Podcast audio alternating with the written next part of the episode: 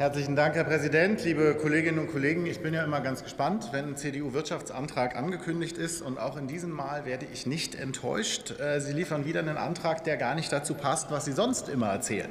Also, das finde ich ganz bemerkenswert, dass Sie jetzt auf einmal für massive Investitionen sind. Da, wo wir jahrelang den, möchte fast sagen, Fetisch der schwarzen Null und absolute Abneigung gegen jede Form von Steuererhöhungen im Gegenteil gehabt haben, sind jetzt auf einmal massive Investitionen erforderlich. Und Sie fordern eine kluge Infrastrukturpolitik. Finde ich gut. Äh, habe als äh, insbesondere bayerischer Abgeordneter da noch ein bisschen schmerzende Erinnerungen an die Performance von CSU-Verkehrsministern, ehrlicherweise. Aber schön, dass wir da auf dem richtigen Weg sind. Bisschen schade, dass der Kollege Frei nicht da ist. Der hat äh, zu dem Thema sehr schöne Pressemitteilung gemacht diese Woche, aber das machen wir natürlich nicht in Abwesenheit. Ähm, ist äh, aber bedauerlich, dass wir das nicht äh, thematisieren können. Aber genug dazu. Ähm, selbstverständlich ist unbestreitbar, dass wir eine europäische Antwort auf den, Inflation Reduction Act brauchen, der absoluter industriepolitischer Paradigmenwechsel ist. Und um international wettbewerbsfähig zu bleiben, ähm, müssen wir gucken, dass wir die Vorzeichen der Wirtschafts-, Handels- und Industriepolitik als Grundlage für eine starke und attraktive EU neu ausrichten. Wir haben gestern zum Jahreswirtschaftsbericht diskutiert und schon da habe ich gesagt, wir brauchen einen Whatever it takes Ansatz und zwar mit klar definierten Kriterien. Auch so, wie das die USA ein Stück weit machen. Nicht unbedingt dieselben, aber so in der Richtung kann der amerikanische Weg Vorbild sein. Was meine ich damit?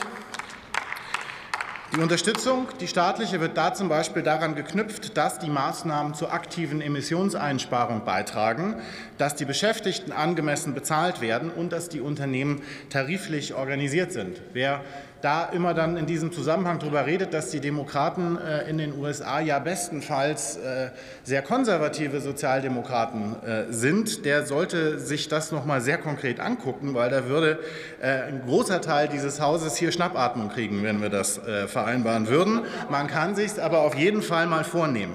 Wir sollten in Europa auf jeden Fall Steuergutschriften und Direktförderungen zum Beispiel für den Ausbau der erneuerbaren Energien und alles, was sich unmittelbar auf die Dekarbonisierung auswirkt, einführen und parallel die Infrastruktur ausbauen und spezielle Industrieprogramme schaffen und insbesondere schnell und unbürokratisch. Das ist ja eine der großen Herausforderungen.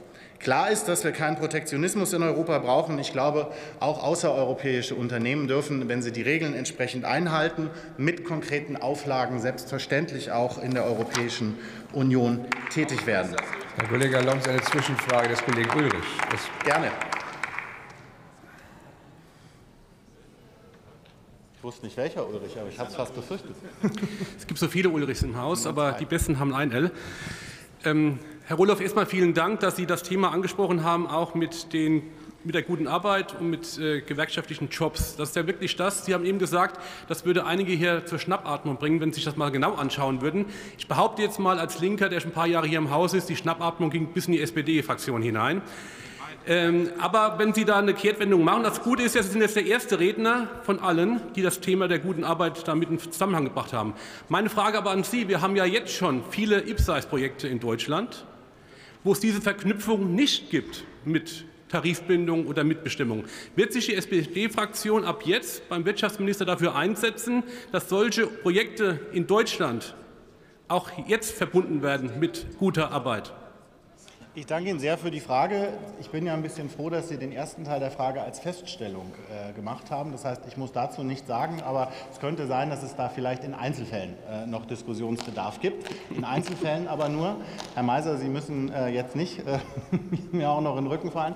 Äh, und ja, also wir müssen nicht beim Bundeswirtschaftsminister äh, uns für irgendwas einsetzen, sondern wir diskutieren das sehr grundsätzlich und auch sehr umfassend in der Ampel. Und selbstverständlich werden wir uns als SPD-Fraktion auch in dieser Frage stark machen und bin mir sehr sicher, dass wir wie so oft, auch wenn Sie das dann wieder nicht zufriedenstellen wird, wahrscheinlich vom Ergebnis, zu einem guten Ergebnis kommen werden. Aktive Industriepolitik, die wir machen müssen, bedeutet über die genannten Themen hinaus natürlich auch eine Offensive im Breitbandausbau und der Wasserstoffinfrastruktur. Und auch das können wir nicht oft genug sagen. Wir müssen beim Industriestrompreis schnell belastbare Fortschritte machen. Und selbstverständlich werden diese Maßnahmen Geld kosten. Das bleibt ja äh, nicht aus und dementsprechend, weil man mit den Schecks auf die Zukunft natürlich vorsichtig sein sollte, muss man sich überlegen, wie wir in dieser äh, schlimmen Krise die Vermögendsten und Besserverdienenden, die ja in den letzten Jahren ihren Reichtum oft noch steigern konnten, besser an der Finanzierung des Gemeinwohls beteiligen können. Eine europäische Antwort auf den IRA braucht natürlich auch eine europäische Antwort bei der Finanzierung. Und abschließend darf ich sagen, dass diese ganzen Maßnahmen nicht funktionieren werden, äh, selbst wenn wir politische Mehrheiten dafür haben, wenn wir nicht die Fachkräfte und gut qualifizierte Beschäftigte haben, die das dann umsetzen. Ich bin mir sehr sicher, dass wir im Fachkräfteeinwanderungsgesetz ebenso wie bei der Steigerung der Frauenerwerbsbeteiligung und der Qualifizierungsoffensive breite Fortschritte machen. Und wenn wir dann auch noch eine Ausbildungsgarantie hinkriegen, die den Namen verdient, bin ich äh, vollends zufrieden. Vielen Dank.